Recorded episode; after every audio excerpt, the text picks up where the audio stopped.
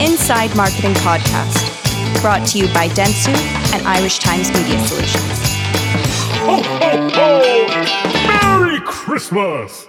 Hello and welcome to this week's Inside Marketing. This is our end episode, final episode of the year, and it has become a tradition at Christmas time, um, like bad television and turkey sandwiches, that we do a wrap up of the year. So I am delighted to be joined in studio and in person by Rob Kinsella, one of our the Irish Times Media Solutions, our key partners on this. So Rob, good to see you. I'm glad to have you in studio. I always look forward to this one because um, it's kind of celebratory and to look back, and it's in it's a nice one to do because I think we can sometimes lose track of the great work that we've done together. So first of all, thanks for coming in, and second of all, how are you doing? Ho, ho, ho. How's it going, Dave? it must be Christmas. Uh, how am I doing? I'm doing, I'm, I'm super excited to be here. Um, how am I doing? Am I doing? It's just crazy busy. Um, That's good, isn't it? it is good. It is good. Um, but I don't know if you remember the last time we were here. Um, we were talking about the year that was, and there was a war, one war. Oh yeah, There was inflation and energy crisis. And, uh, you know, a year later, there's two wars. There's two wars. Still energy Yeah. crisis, uh, still inflation. Riots on the streets in Riots Dublin. on the streets in Dublin. Yeah. AI, OpenAI. I've been following Sam Altman and all that stuff? Yeah, uh, yeah, it's mad. The world is mad. Um, yeah, it's been a. there- Yeah, there's a, definitely a bit of crisis fatigue kicking in though for people. I can see that we just can't deal with crisis after crisis. So uh, yeah, it's t- it's an in- it's interesting times, but yeah, I'm looking forward to Christmas. Need a break. And how's business? How's the year been? Yeah, it's been uh, it's been a year of three, it would be three, uh, thirds if that's right. The first start of the year, Thirds really- or thirds, thirds, thirds. Um, started really, really well. Um, but then I think from May onwards, you've seen, you know, post COVID, people to back this. I'm out of here. I'm going on holidays. So June, July, August certainly stopped. Nothing happened. Um, September, October, back up again. So it's just really a, a race to book everything in and have a good finish for December. Um, but the team is doing well, thank God. Um, with the year that was, a couple of young members of staff. The World Opens are over in Australia and Canada. Lucky Yeah. ducks. Yeah. Um, but we've we've had new hires. We've promoted some people. So yeah, it's, it's going well. It's going well. Mm, yeah, good. Yeah, no, it's been. I have to say, I'm looking for. I love. I do love this time of year because you you can say goodbye to the year that was, and you can kind of start with it on a, a blank page, as you will, for for the new year. So it's a kind of chance to reset. And uh, yeah, it's been a tough tough year. It's been a, long twelve months. Felt draining, but you know we're I look forward with hope. yeah, exactly. Well, listen, rather than using a free therapy session here for you and I, why don't we do what we came here to do? So, um, yeah, I, you know, we're, I'm going to start. I'll go first. Um, my first pick that I'm going to go is a big one because it was, uh, you know, I remember when me and you talked about this inside marketing project back in the day, um, and it was quite rough and uh, raw when it was when it was thought about. so. Um, And, uh, thank you, Aidan McCullum, by the way. I had lunch with him yeah, last week. yeah, no, he was he was brilliant, and and and it, it, it, it was hard at the start, but like, so my first one is the hundredth episode that we did, which is um, which is a couple of couple of weeks ago. At this stage, went out, and for that we got the return of Rory Sutherland. So, like, he's such a great speaker, and anyone who's who has seen him or heard him, you, just listen to him all day long. But that was a really important episode because I think when we got him the first time, he was a really big deal. Um, and it gave us, I don't know, it became, well, Rory did it, so it made it easier to get other guests and that kind of. So it was great to have him back for our 100th episode. Um, and when I had him back on again, he didn't disappoint. So he, he's wonderfully articulate. Um, and the clips I'm going to play is how first of all he started off in in in direct marketing which you know he says that was great but one of the problems was you, you could only do things if you could measure the results. So he talks about all that and how maybe we measure too many things. I'm going to play a clip about how um, he talks about what he calls psychological moonshots and how they're far better things for, for companies to try and strive for than technological moonshots because they're far cheaper to do and they they they occur in people's minds, if you will. And then I'm going to talk about his worries and concerns about about AI and um, and how, as most people would would probably allude to, that the, the best result is human and machine, not outsourcing everything to the machine on its own. So, yeah, have a listen to these. Because I, started in direct marketing. I'm really grateful I started in direct marketing because I love direct marketing and I love the fact that you can measure everything. I love the fact that you can test. I love the fact that you discover extraordinary things through testing. But the only downside of direct marketing was that you weren't ever allowed to do anything you couldn't measure. Right. And I think we've got. I think I think marketing made a kind of naive mistake, which is it thought if only we become more accountable and better at quantification, people will give us the money we deserve because we'll be able to justify it. And the unfortunately, the obverse of that particular coin is we created a situation where no one will give us any money unless we can measure it. Right. And it, it, has become too rational, but that's part of a trend, and Orlando Woods would say the same thing. That's part of a wider socio-cultural trend where I think, if you want to put it in a sentence, the world is just becoming, business is just becoming more and more bureaucratic. Mm. And you might argue that we've created a kind of culture, which I don't think was there in the 80s or early 90s, which is really about um, everybody having to mathematically justify their own existence in the short term every month. Okay, Yeah. it- it's both a short termist and a, and a narrowness of focus. Um, and it probably does arise out of fear, but it's that kind of bureaucratic mentality, which is you don't have to do anything great, but whatever you do, don't mess up. Yeah. Yeah. And it's created a kind of culture of incrementalism. Because my argument would be there will always be large aspects of what marketing does and should do where the effects, even if very positive and known to be positive, will never really be fully quantifiable or attributable. I mean, the most classic example of that is fame Mm. okay? Which is that if you are famous, loads and loads of positive shit happens to you, or, or at least positive opportunities are brought to you, um, which would not happen if you were not famous. Okay, uh, you know, in other words, people think of opportunities you never would have thought of yourself to partner with you or to Yeah. work with you or whatever. People come and work for you for less money because they're happy working for a more prestigious brand when your chief executive rings someone up, they return the call. Okay. Mhm. All those things are kind of a product of fame, but actually putting a cash value on that is actually never going to be possible.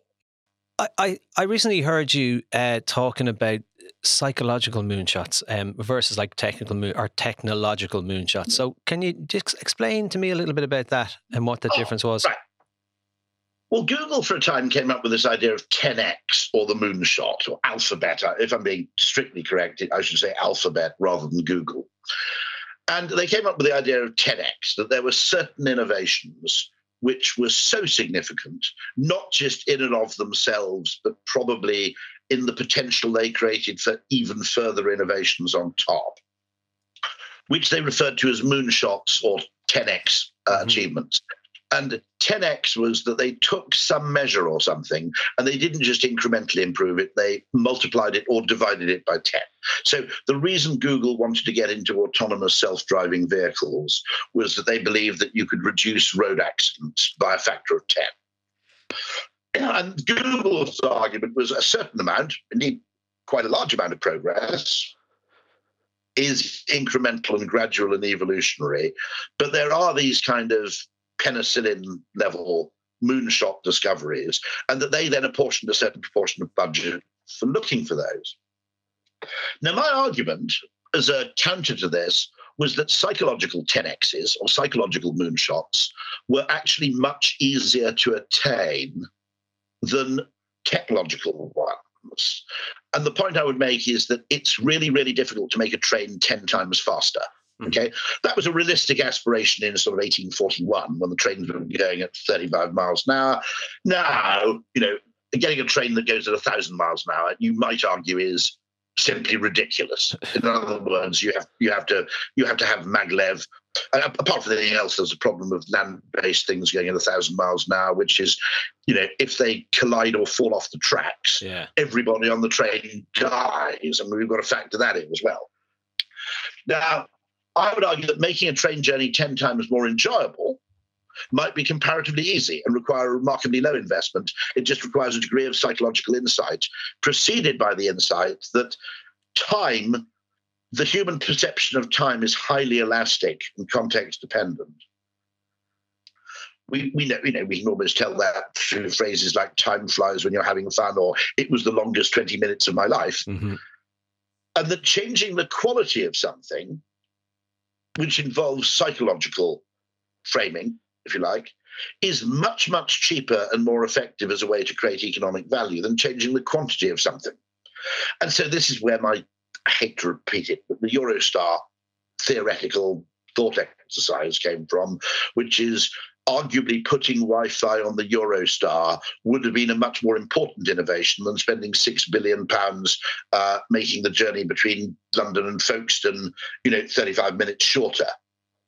Mm-hmm. And the point I'm making there is that time where you can either entertain yourself or do useful work uh, hasn't is no different in quantity from time when you're sitting there reading the paper but in quality, it might be 10 times better. I mean, the reason the quality of the journey on the Eurostar, I would argue, is even if the overall end to end journey takes longer, is better than the quality of flying.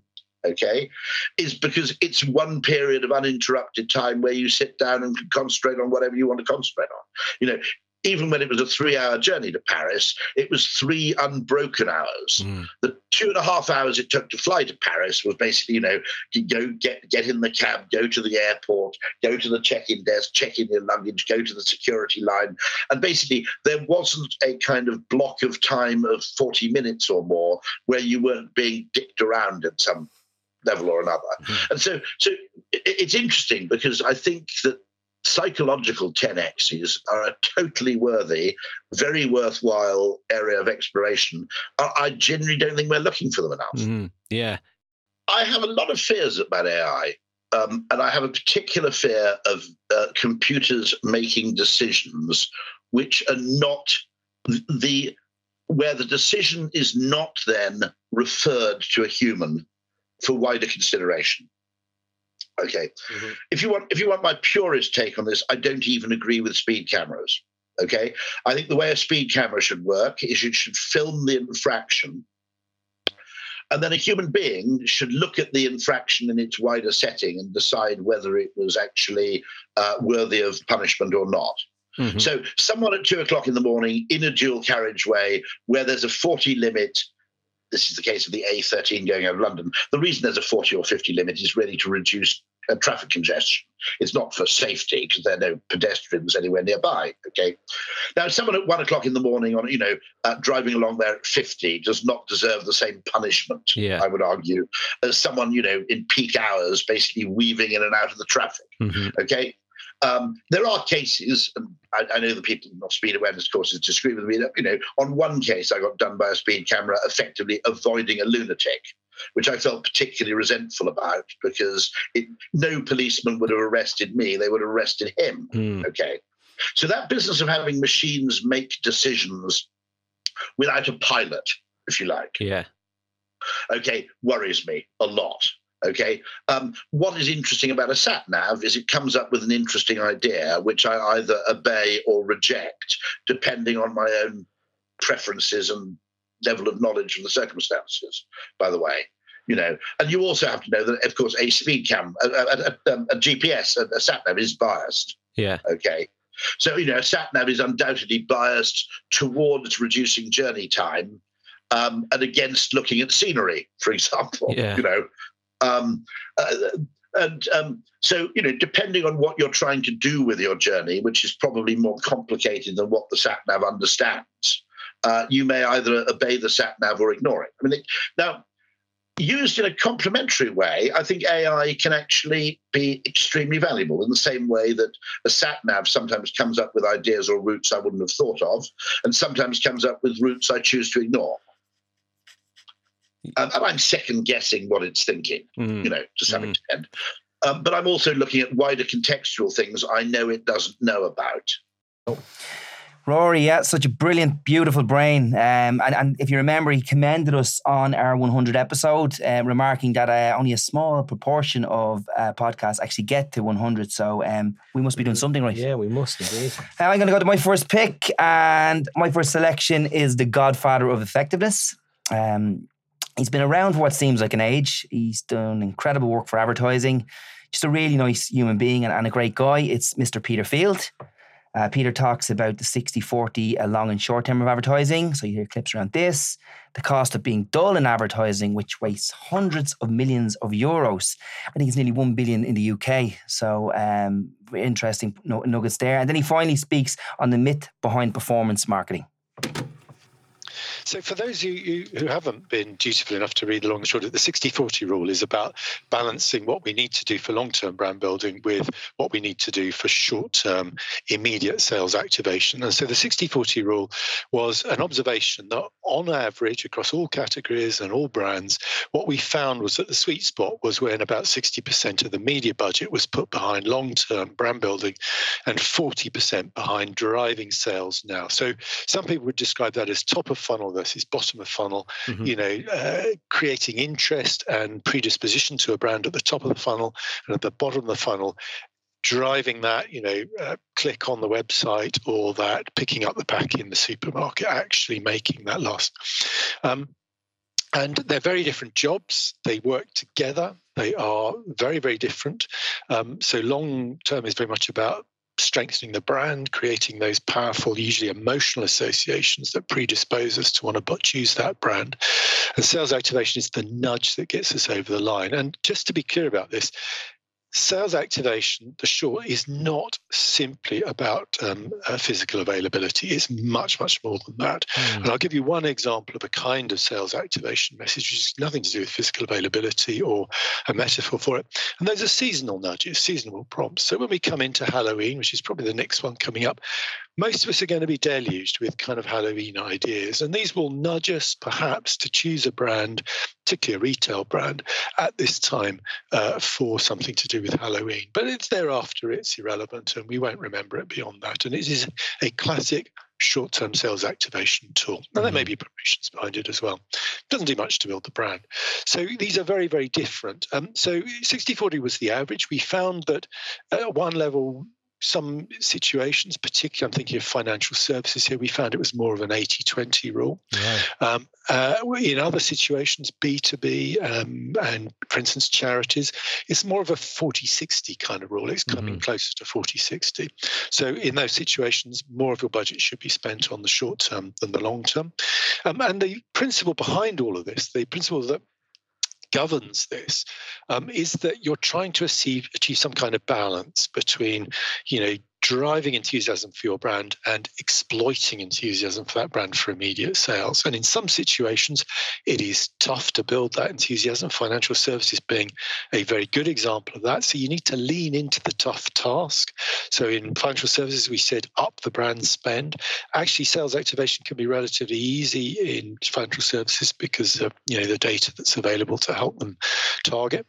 Um, when it comes to something like charities, it's quite easy to get people switched onto your brand. We all care a lot about these issues, and you can have me, you know, you can have me sobbing about, you know, one cause or another the challenge comes in getting me to put my hand in my pocket mm. and pull out pull out some euros or pound notes and contribute and that's why you have to lean into the activation piece when it comes to uh, say um, charities and with b2b there's very long purchase funnels very long consideration processes in mm. b2b so you tend to have to lean into you know moving customers down those funnels and that's why again that is more of a um, a short kind of uh, skew on that. But we've never ever claimed, even when we wrote the long and the short, we've never ever claimed that 60 40 was a one size fits all rule. It was a it was a nice little moniker to summarize what we were talking about. Um, but of course, those who who were looking for ammunition to criticize us all said, What a preposterous suggestion that mm. ever generalize about this. Goodness me. And of course, we never we never did. Um, we just had to wait for a few more years before we could look in more detail and uh, and actually, you know, kind of nuance the rule. Mm. But well, I think we've done that in, to a reasonable no. degree. Others may do more to follow. So what we're looking at here is when you go down the dull route, and one way of defining dull is by going down the non-emotive tick box facts and figures kind of thing. Mm-hmm. When you go down the way, I'm not saying it can't work. I'm not saying it doesn't work. It's just goddamn inefficient. Mm. Um, and so we're trying to put a cost on exactly what it is. When you go down the dull route, what is the cost of leveling the playing field with a campaign that takes a real high end emotional stimulating route and the numbers are eye watering i mean these are big sums of money so it's for an average brand in an average situation it's over 9 million pounds per annum in uk terms so Wow.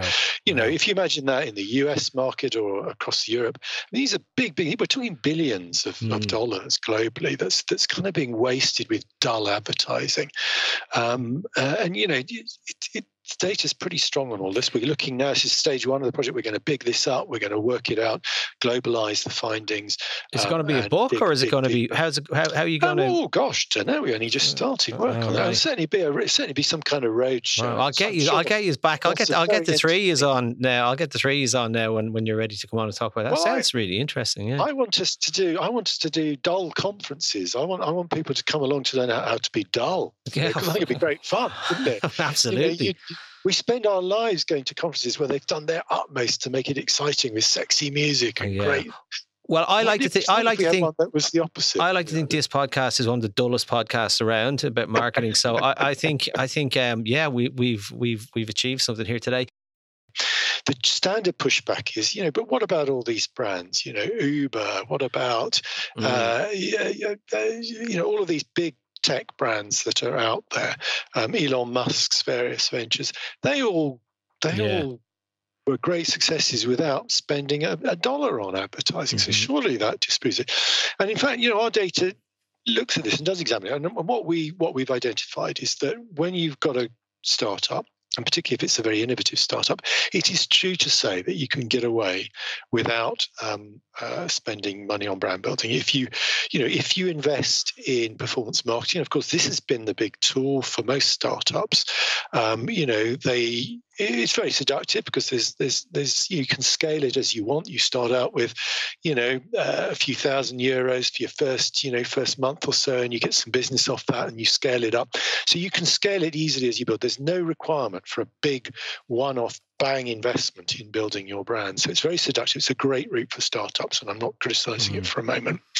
But there comes a point with all startups where they reach a scale or reach a size when the growth dries up and Mm. when performance marketing on its own, unaided by uh, brand building, just starts to become prohibitively expensive. And we there are plenty of case studies of this. Uh, the, the Gusto case study is a lovely one. Maybe talk about that in just a sec. There, there is an inflection point where the growth will will start to dry up if you don't start investing in the brand. And so, you know, we we found Amazon, you know, the world's biggest advertiser, Jeff Bezos, when he started that company, regarded advertising as a kind of losers losers tool. Um, you know, Elon Musk, ditto. He's now Yeah. beginning to think about advertising and discounting as well. He is. and, and yeah. oh, bloody hell, absolutely. You know, all of these things. That, so uh, there comes a point in all brands, it doesn't matter how stellar, how fantastically successful they are. Once the comp- competition starts to level the playing field and you simply don't have, if you like, the virality of your innovation anymore because it's kind of been parried. Mm. Um, in the case of Elon Musk, the big German companies are piling in there. Um, you know, VW is already, you know, kind of outselling in volume, and the Chinese are, are you know, are in grave danger of eating his lunch. You know, so Mm. uh, there comes a point when you've just got to start investing in the brand, and you know, it's not good enough just to say, well, the brand is Elon. I mean, Elon's Mm. quite polarizing, isn't he? I think it's a bit Yeah. So you've got to you've got to build something that you can commercially exploit properly, and that's what these brands find. But it has led a whole bunch of particularly young digital era marketers, digital native marketers, to imagine that somehow the whole notion of brand is you know is is 20th century, not 21st century. This idea of the 21st century brand somehow not needing that; it can be built on experience and virality. Mm. There are some big flaws in all of that thinking. At the end of the day, you've got to build your brand, and that's that's the end of it. No brand, no sustainable business. It's as simple as that. Oh yeah, yeah. Oh, what a gent, Peter Field. Like, I mean, not that everyone else who comes on isn't a gent, but like he's he's such a gent. Um, and I, I have said this a number of times, but I I'm really appreciative of everybody who gives their time and comes on. But he, he was just brilliant. And what I like about him and, and his work was that, um, like it has been, I don't know, it's like twelve years gone now, but he constantly goes back and and revisits it because the IPA database of, of campaigns, award winning campaigns, is constantly being updated and refreshed. And he constantly goes back and, and rechecks his work to see if it's still valid. And it is still valid. So the findings are, are universally true. So, um, yeah, and I, am looking forward to the work he's doing with Adam Morgan um, on the cost of dull. I think that's going to be really interesting. So, yeah, that, that was an awesome episode. Should listen to that. Well, listen back to them all. Um, right. My second pick is going to be Mr. Kieran O'Kane. Like I, I always, I just love having him on. I've loved having him on from the start. He's just brilliant. Um, he's like he's super, super smart anyway, and he's never short of an opinion, right? And but he always delivers his opinion in a very witty and sometimes very blunt way. But he, but he's it's always well considered, and he, and he's pretty smart on it. So as well, he knows his stuff. So and he's going to come on again. Um, in the clips I'm going to play, he's he talks about retail media, which has taken off, and we're going to do a podcast on this specifically next year. But it's really grown legs. It's been, it's been huge in the states, uh, and it's it's taken off enormously in the UK. Probably Ireland's a little bit behind, so I think it's going to be a good episode when we talk about that. He's going to talk about how AI is being used for campaign optimization and some of the dangers that go with that. Um, and he's also talking about one of the hot topics that we have as an industry, which is planning for attention. So check them out. The retail media term comes from sort of like um, retailers running ads alongside the goods they're trying to sell online, right? So I think Amazon spearheaded this uh, new segment. Mm-hmm. Uh, Amazon obviously is an e-commerce site that everybody knows and, and uses on a daily basis. Um, and Amazon really ramped up their ad business when they started putting ads against some of the the, the, uh, the, the items that they list on the e-commerce site. Absolutely, ramped is, is sort of like a conservative word, really. It completely blew down the water. I think it's a $30 billion business now for them, mostly running sort of like, you know, um, sponsored listings on, yeah. on the ad platform. Um, what's happened is a lot of the retailers that have been competing directly with uh, um, Amazon, predominantly the likes of uh, um, Walmart, have said like we want to we want to copy this model. Uh, so along their e-commerce model, they've they've listed ads, and it's been like hyper growth. Every retailer now is looking at this, going, "This is a new new opportunity for me for us to make money." There's a lot of nuance around it because obviously, you know, where is that money coming from? So I think we've moved from just sort of like um, you know deep direct to consumer sort of brands jumping all over this to a hmm. more nuanced discussion about transitioning uh, trade budgets. You know the, the, the things that you talk about, point of sale, shelf uh, yeah. advertising, etc., into the digital ecosystem. So we're talking about billions and billions of, of, dollars and pounds and euros into this new sort of digital ecosystem. So, you know, Tesco's here in the UK, as the Sainsbury's are investing very heavily in this. So what they see is an opportunity to kind of like amp the money they get from the trade sales. So they can get more money that way. Um, so, so, so, so it's like, how can I there's only there's only a finite amount of space you have within a store to yeah. sell specific marketing opportunities and the trade budgets, a trade sale uh, budget perspective. So it's it's them thinking, oh well, there's infinite space on my e-commerce site, right? Because yeah. I have millions and millions of people um, using this on on on a, on a, on a monthly basis. Um, but the, but there's been it's been sort of this slow transition, right? So ad tech have been super excited about this because oh, we're this is sort of what we're doing, you know, serving ads on pages, and we can use programmatic opportunities. But there's a couple of things that the retailers are very keen uh, to protect, and and, and, and I'm, I'm, very keen not to sort of rock the boat in terms of like upsetting users. So one is obviously data, right? Mm-hmm. They have to be super careful about leaking that data, which is a big asset for um, a lot of these retailers, right? The the kind of like customer data, transactional data. That's their that's their like DNA to to build, uh, increase market share and, build new products, etc. Mm-hmm. And the other one is user experience. Like so, you know, if you're going on trying to buy some shampoo on Dunnes Stores or some cornflakes or whatever you're in your daily your weekly shop, the last thing you want to see is bloody outstream ads and pop-ups yeah. and all sorts of shit like that. So there's there's there's a certain amount of nuance going on in that, right? So you have that on the on the sort of like retailer side, and there's big investments going on. Carrefour have invested a lot of money into this. They're the, the huge European um, retail outlet. Um, obviously, Tesco's are investing very much. Dunnhumby, Asda, they're all investing very heavily, but they're Mm. very careful about how they're rolling this out. There's a couple of people who are talking that this is not always the, good to get the ad tech perspective. It's very good to get the consultancy perspective as well, who work closely saying that they're very, the, the- you know, the people who run the site and their, their main objective is to sell goods. Is they won't, don't want to upset the user Yeah. experience. Tell me what it is and and explain what a blind network is, if you if you wouldn't mind, just for context. So Google launched this product called Performance Max, and it's been out for a while.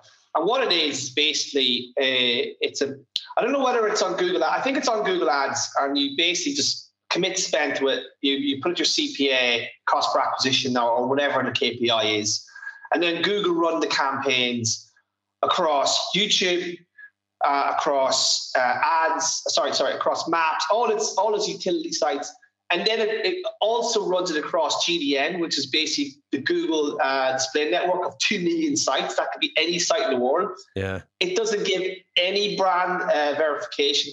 Doesn't give any measurement. It just basically delivers on a specific KPI. So if imagine just giving money to Google and Google just going, well done. Now, Google can tell you whatever success it is because it's basically Google marks the homework, uh, it writes the homework, it, marks its own homework, and then delivers results. And at the same time, it gives itself a pat on the back, right? So you literally are doing a, a blind network is you have no idea where it's running. You have no idea what, what the measurement is. You have no idea what the tar- targeting capabilities are. You just have an outcome. Now, to some small advertisers, that I suppose that is a good thing.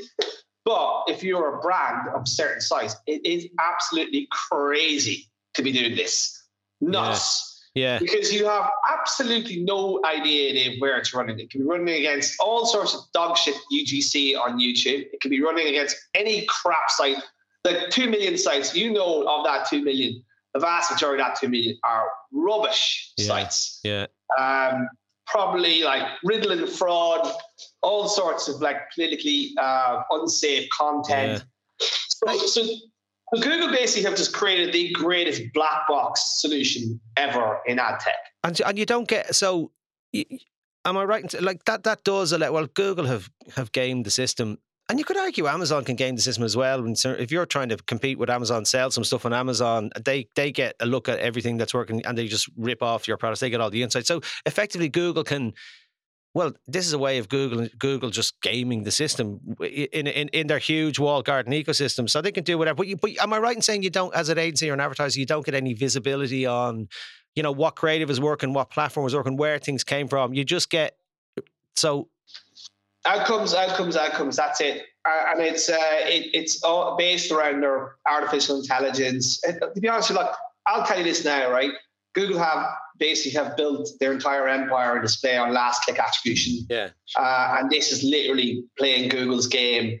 Uh, and I would, I would, I would bet serious money t- t- with you, Dave, that they are just retargeting users using Google data, right? And it's just like bottom of the funnel, target, target, target. They just sit there and they're like, a bit. It's a bit like Gary Lineker, right? Goal hanging, right? He never really did anything else except goal hanging. Scored like you know an amazing amount of goals. So yeah. basically, Performance Max is the Gary Lineker of ad tech. Right.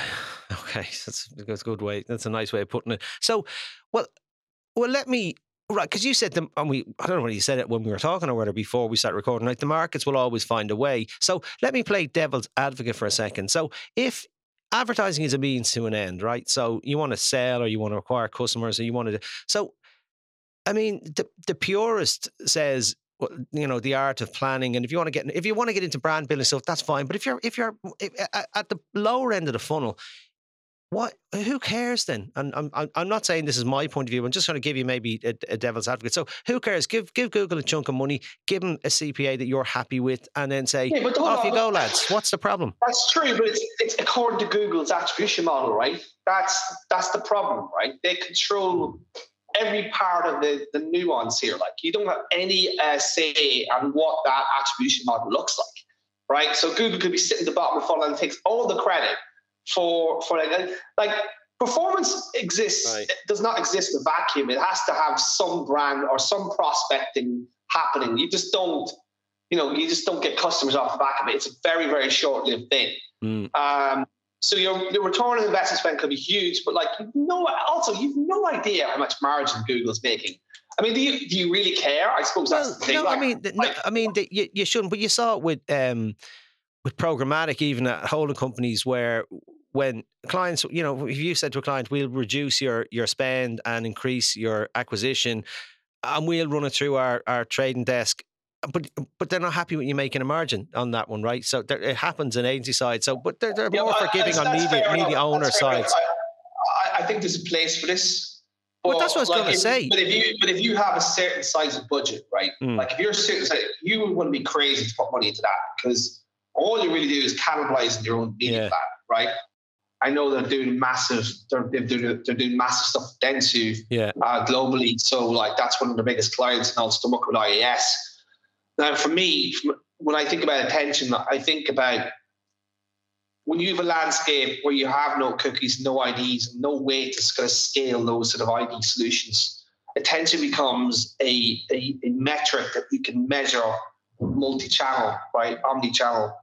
Um, and it's the ability to sort of like deliver that in, in the new world, right? And we get away from this um, last click attribution that Google had fed, force fed us for like the guts of like 20 years, right? And that, it underpinned a lot of programmatic yeah, to its detriment. Now we're heading into an era of like, you know, particularly with CTV, it's difficult to measure a lot of that stuff. Attention sort of allows you to do a lot of that. Um, uh, in-gaming advertising, which which has got massive uh, uh, engagement from a user perspective.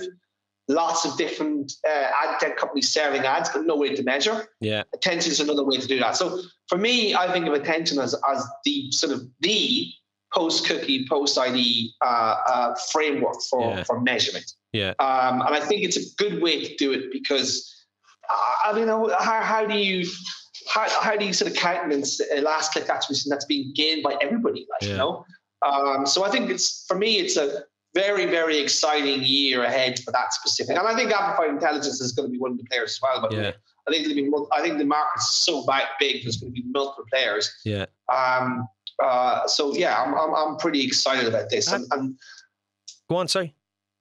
no, I'm, I'm pretty excited about the opportunity here, like because we're moving. I think that this is a good uh, uh, indication that as an industry we're starting to move mentally Yeah. into the pro, post the, the privacy first world.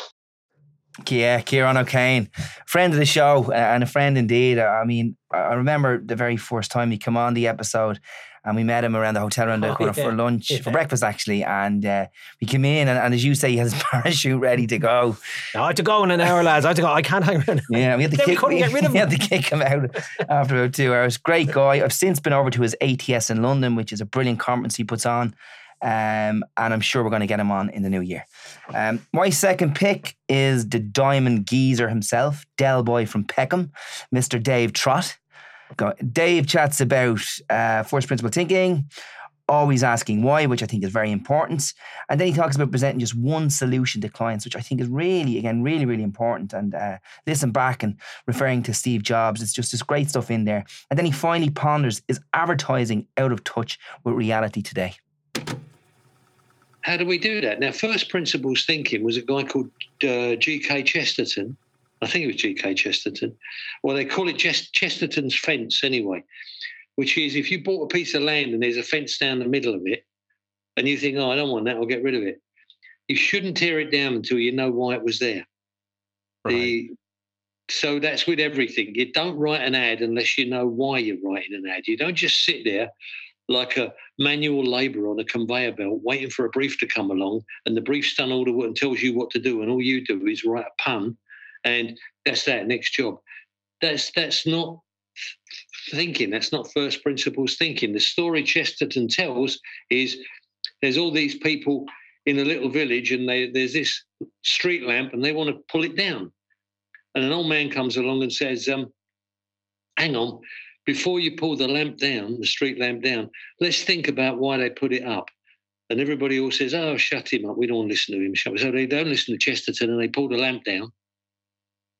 And now they want to discuss what they do. And some of them want the lamp because what wanted the lamp down because they hate the design. Some of them because they want to sell the metal. Some of them because they think it blocks the street. And now they want to discuss it, but they can't because now it's dark Right. because the lamp's gone. Yeah. If they listen to the man, why do you think they put the lamp there? Yeah. Yeah. And we don't do that. We don't never ask the question why.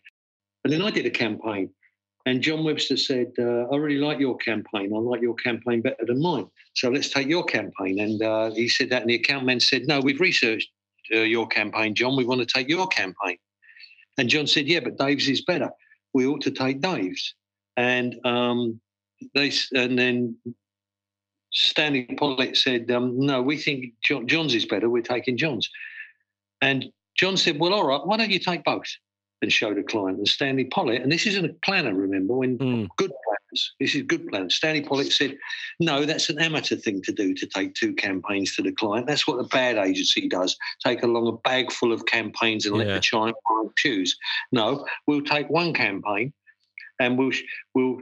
Show that and we'll sell that to the client as our best. Um, they argued and argued and argued and all not. And in the event, Stanley Pollitt gave in, and they took John's campaign and my campaign. It was the first time they'd ever taken more Right. than one campaign because Stan and they Stanley never did it again, and he wouldn't do it again. Uh, and that's a planner, Yeah. Stanley Pollitt, the guy who invented planning, saying he wouldn't take more than one campaign. It was unprofessional, and it was making the client be the creative director. Right. And he said it's then it's like pick and mix. It's like self-service. Why do you need us? If the, all, we, all you need is for us just to crank out a load of stuff, show it to the client, and let him pick what he wants. Yeah. And it's amateurish, and we don't do that. You you had people with strong visions of what their agency was going to be and a pride in what they were doing. What you don't have now is a pride in anything but making money, Mm. Yeah. which is why you'll go down. The easiest thing is to have five campaigns and show the client the five, and we'll make a recommendation, but we'll let the client choose Yeah. because you want the money. Yeah. If you only go along with one, the client's going to say, "Well, where's the other four? Then you're going to, oh, blimey, we might lose the client. We better quick crank out two or three more campaigns just in case.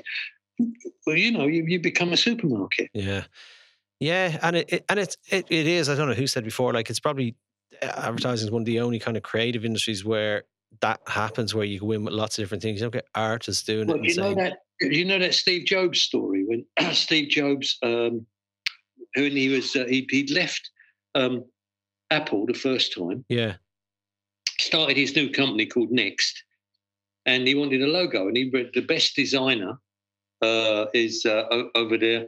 Uh, and he had got, I forget the guy's name now, Bob Gill or Bob Gage or something like that. The best designer, anyway, top designer in America, the guy who'd done IBM and everything. He got him down and uh, he briefed him on everything he wanted. And the guy did a very expensive designer. hmm And then uh, Steve Jobs said, "Okay, so uh, you'll come back to me with some recommendations in a month." And the guy said, "No, sorry, Steve, you haven't understood how it works. I don't come back to you with recommendations. I come back to you with a solution. That's what you pay me for. right, I'll see lots of recommendations. I'll see six or seven, but you'll only see one. right, You pay me to do it. I give you the answer, and whether you use it or not is up to you. But you pay me to do it, and I give you the answer."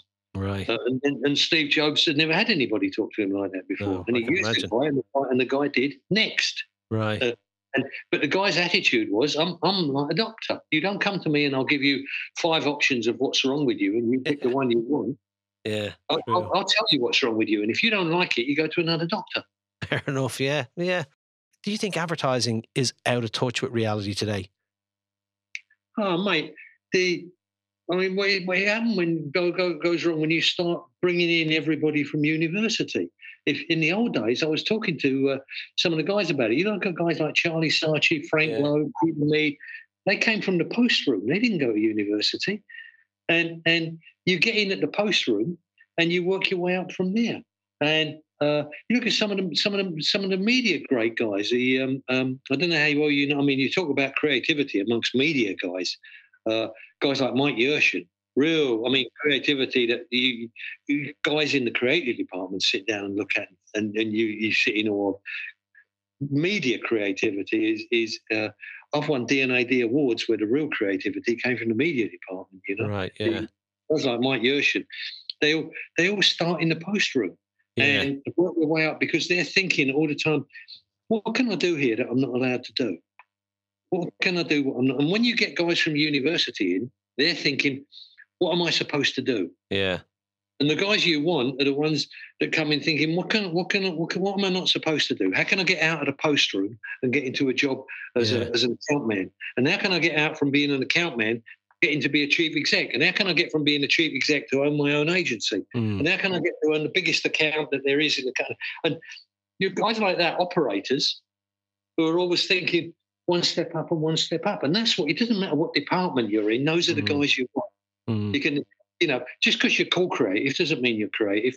But most of those guys are thick as a brick anyway. But they're, they're in every department they are. You you you want the operators, and it doesn't matter Yeah. what you are. That's why I always found you'll find it, in my opinion, creatives get on with media blokes better than they do with account men or planners because they're all kind of operators. Yeah. Yeah. Yeah. True. And True. and and and it's not about um, what you learned at university, how to write a thesis. It's how can I how can I get one over on the competition? Oh yeah, yeah, he was great. I was I was really nervous talking to him. I don't know why. He's kind of a bit intimidating because he's a you know yeah, yeah, But he called you out Well, on it started, something. It, start, it. It started off. I said, "Well, look, you're you're you're very creative and you're a great writer." And he goes, "I'm not creative and I'm not a writer." And I was going, "Well, this is going well. This is Yeah. a great start." So, Yeah. but he was he was lovely. He was really um, his blog, by the way. If anyone's listening, his blog is great. You should read. You should read it. It's it's really good. Um, yeah, he just and he talks about something that comes up a lot, which is, and it's an uncomfortable truth for for for some people. I think is that we make things unnecessarily complicated. We do um, at times, and there's a comfort in that because it looks like, but we're we're just afraid to keep things simple. So, yeah, he was awesome, really good. Um, my third one isn't from the land of celebrity, but it's something that I think it was just a really interesting topic because there's there's been a debate about research, like Bill Bernbach, even back to the days of Bill Bernbach, and even and John Hegarty, they, they they're not really a, fan of research, right? And there's a view that um, why do we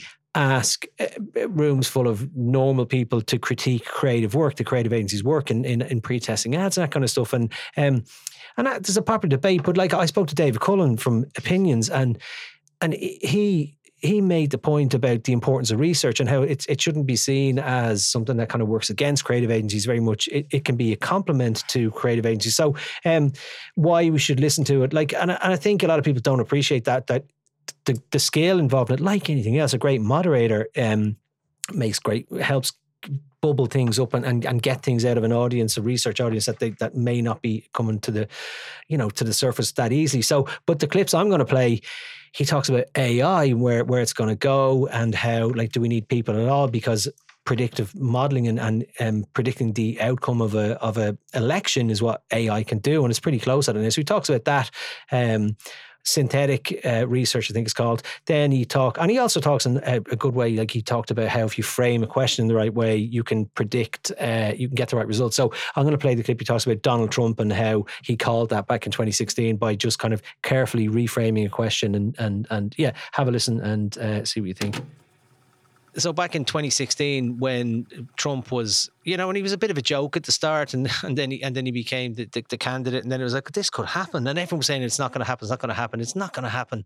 Um, and all the research, all the polls were basically getting it wrong. Now we chatted, we chatted off mic about something, and it, it kind of is a great example of that. How you reframe the question, and it was very, very simple. Tell me about that, and tell me how you you um basically called it right, effectively. How what was that trick? Yeah, yeah. I, I remember sitting in a room full of accountants and calling it that I thought Trump was going to do it. We asked three questions: the traditional polling question in terms of uh, who's who's going to who who are they going to vote for. Secondly, who do you think will win? And thirdly, who do you think your nearest neighbour will vote for? Right. And on both of the the latter two questions there, who do you think will win, and who do you think your nearest neighbour will vote for? In both cases, went to Trump. Not Mm. hugely, um, but narrowly went to Trump. Mm, But on the question, who are you going to vote for? Trump was losing all day long. right. That sort of idea, there's been work done on that by uh, a number of people. MIT, um, there's a fellow called Drazen Tretak did lots of lots of work on this, and carried that thought forward and started to ask things like what percentage of your social circle will vote for each of these candidates and tested it both at local election level and at, at, at a national level. And I guess it, it proved the point that this works. In 2020, they most of the polls got it right that Biden was going to win, but the yeah. the um the the margin was outrageous in most of them. He was winning by a landslide or whatever. But asking that question called it and called it tight. Um, so mm-hmm. it got that right. Mm-hmm. That approach also in the French presidential election, which in 2017, which was tight, Swedish election in 2018 was tight, House of Representatives 2018 was tight, and in every one of those instances, asking it in that way worked. And I suppose if you think about that in the context of the social desirability of answering, that's an obvious uh, yeah, reason yeah. why that works as the undesirable response. But also, not everyone's included in polling. So it allows you to, in second hand, uh, pick up the views indirectly of individuals that aren't uh, picked up on polling. Yeah. But thirdly, and I think this is really important, and it comes on to the role of polling and how it influences outcomes, is that people are influenced by their social circle. And asking them how their social circle will vote is a good proxy for how they are yeah. they are likely to vote you know mm, yeah yeah no because i thought it was it was a great example it's very simple it's a great example um on just on that on that point in that election, because I'm going to pull it back into marketing a little bit. I was listening to a podcast a while ago with, with Jenny Romaniuk from the Ehrenberg um, Bass Institute, and you know they we, we mentioned earlier on they've done a lot of work on distinctive assets, and um, they did some research and and talking about success, um, but in relation to brand identity and, and and distinctive assets. So one of the single most distinctive assets of any candidate in that election was Donald Trump's hair, right? And which which is a bit laughable, um, and he's known for, but it is quite silly.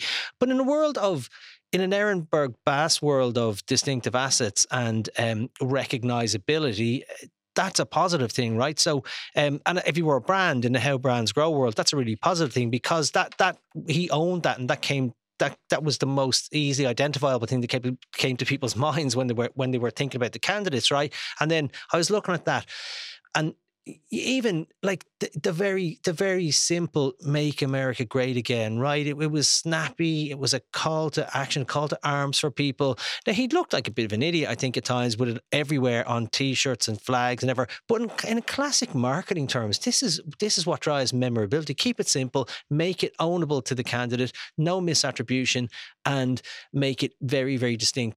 Like research and polls they're, they're designed to, to, to capture intent or opinion or whatever and and its sentiment towards things whether it's policy or predict and, and generative ai can do a lot of this already. So if you think about it like like it could it go to a, degree where you actually don't need focus you don't need people for focus groups at all because ai will be able to predict what's going to happen because it's it's predictive and it's generative. Do you think do you think there, you'd ever whether you ethically whether we would or we wouldn't but tech, like would you say AI could predict polls coming up with with a great with a, with a kind of fairly decent degree of correctness? Would, would you imagine? Because if that's all it does, if it goes out and finds opinion and captures and scrapes opinion and and kind of builds an intelligent point of view, it's not just reporting data.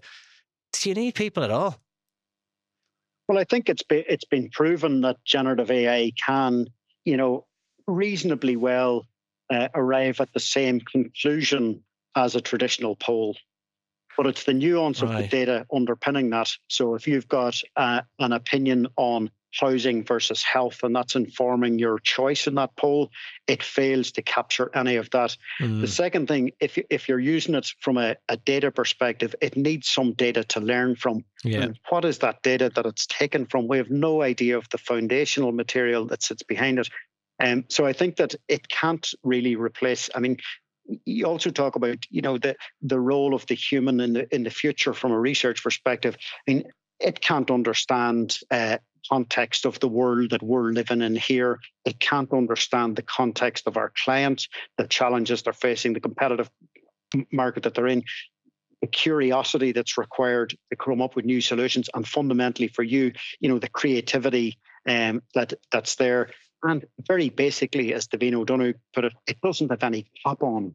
You know, mm. it doesn't have cop There's loads of people don't have any cop on as well in the industry, so well, that hasn't held them back. Those. There are many, many, many of those. But yeah, I mean, I, I do think like on on balance, generative AI. I know it's becoming more intelligent and going beyond generative, but on balance for us, it really is a positive to this point so far. Mm. Yeah, David's a great guy. Um, I seen him at I think it was an Appy uh, happy event, and he spoke really well. And uh, yeah, it was great to get him in. And I loved the reframing piece that he done, and that bit on Trump, that that the fringe, the distinctive assets was. Oh yeah, that was I said that. not Are him. you sorry? Okay, shit. Edit that out, I'm please. great. I'm great. Uh, okay, so my third and final selection um, is someone who is refreshingly honest, never afraid to poke But fun at the industry, not you at all. No, it's Mr. Paul Feldwick. Oh great. Um, and, and on the podcast over the last hundred odd episodes, like we always talk about whether advertising is an art or science. And I had Jenny on this morning, Jenny Jenny Romaniuk. Um, Paul likens it actually to a branch of show business. Uh, You know, he doesn't take himself serious, as I say, which which which I really like. He talks about the ad agency process, about having good luck in advertising, because that's what it's all about. Your word serendipity, go in there. Um, and Paul also chats about the creation of fame in advertising, which for me is becoming more and more obvious in this cluttered world we live in that we need more fun and levity from brands. it seemed to me that one of the things that had gone wrong with advertising was over a very long period of time, it's come to just take itself much too seriously. And it's turned its back on that whole world of, you know, showmanship, Showmanship. and medicine shows and uh, and freak shows and Fiji mermaids and, and, and all the rest of it. Um, to say, oh no, no, no, no, we're we're, we're scientific and we're we're serious salesmen and we just give the facts and all this stuff. Um, and, and and I just wanted to sort of put it back into that context of saying what we do is showmanship, what we do is humbug. Um, yeah, I, example I give at the very end of the book, which was a an ad that everyone was talking about at the time. This is in 2015, but I think it's still remembered in the ad business. Was the the one with um, you know the, the guy standing between the two Volvo Oh, trucks? Jean-Claude doing Van Damme. Yeah, that's right. That's the guy's name. And I said, well, there's lots of ways you could explain why that's a good commercial. Um, but actually, you just look at it, Mm, see what's in front of you. This is a stunt of pure Barnum Mm, type. You know, yeah. it's a circus stunt. It's incredible. Is it? Re- I mean, part of the reaction to that is: is this real? Is it not real? mm, And that's one of the one of the things that engages people in it and argue about it. It's the circus strongman doing something, mm. you know, completely incredible. And therefore, I said, well, whatever it is, it's actually got a lot of humbug about it, Mm. and that's what makes it a good ad. And you know, so much of the advertising business that has been successful. Ad agencies, um, they, they, they, they, they're kind of trained to sort of make up stories about how we got to where we got to. Mm. And they always want it to appear to be we planned this logically right from the start and we did all this strategic thinking and therefore we did this and therefore we did this and therefore we did this. And at the end out popped this really successful campaign. Um, and i think they, they they do that because they're convinced that that's what their clients want to hear and maybe to a large extent it is what the clients want to hear because everybody wants that sense of control and certainty in what they're doing um, and to, to, to say that it's uh, there is not that degree of control and not that degree of certainty is regarded as a sort of admission that you know this is actually just chaos and it's just flinging stuff against a wall and Mhm. getting lucky. Um, and indeed, there is an element of luck, but I think it's it's neither one extreme nor the other.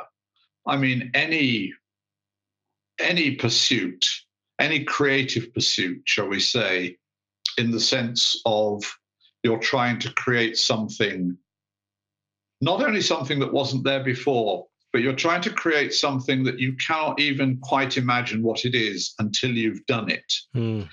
And that applies to doing ads. It also applies to doing, you know, movies or records or computer games or a lot of other stuff. And it also applies to maybe scientific discovery as well to a large extent, where there, there is similarly a myth Mhm. that scientific discovery is, is arrived at through a series of logical steps, whereas again, it's much more complex than that. Um, but rather than rather than just say, I mean, and you know, to just say, well, we kind of faffed around a bit and then we got lucky, uh, has a slight element of truth in it. but it's not really being fair to what you did. Um, word that I prefer to use for, for the kind of process I'm talking about is that it's emergent. Things emerge. And that, that is actually a concept that is quite respectable in a lot of, you know, science or Mhm. um, sociological thinking or whatever. Things emerge does not mean they just happened, but it means they happen in a much more complex way. They happen as a, a whole long series of um, actions and then things happening as a result of those actions and then your responses to those actions. And so there's a continual learning going on and there's a continual discovery going on. That that early principle of advertising that it's about mass audiences it's about making yourself famous um, insofar as you are going to pay for media Hmm. pay for a lot of media you know you need to you need to to, to get money behind it um, i'm not sure that that's being done so much anymore Hmm. but Yeah. um, I, I think there's also i mean it, it, why is advertising less effective i think it comes back to so many of the things we've talked about it's lack of wanting to be popular Hmm. it's using it's not using research of a kind that will help you to be popular Hmm. and uh, it's also it's about having a culture which does not enable people to produce work that is genuinely popular and entertaining i mean if ad agencies could reinvent themselves so that they felt more like part of the world of entertainment Right. which to some extent back in the 70s and 80s i think we did Hmm. um, then that might help. Mm.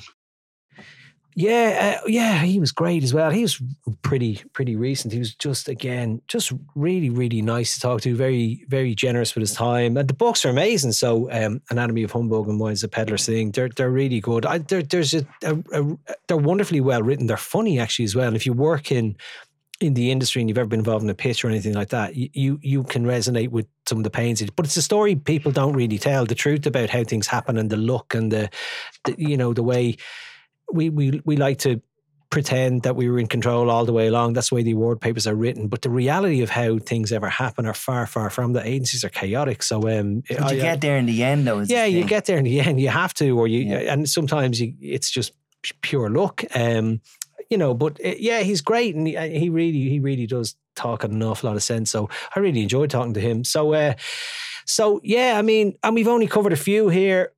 Like I have to say, everybody we've had, we, we tend to to call out some of the big names, but like some of the con- contributors we had and some of the, the the experts in their fields have been have been incredible. I mean, whether it was gaming that we talked to Dara Barker about, or whether it was even um, Viv from Bricolage, Vivian Chambers from Bricolage, who's always always really insightful. Ollie Cook on sustainability.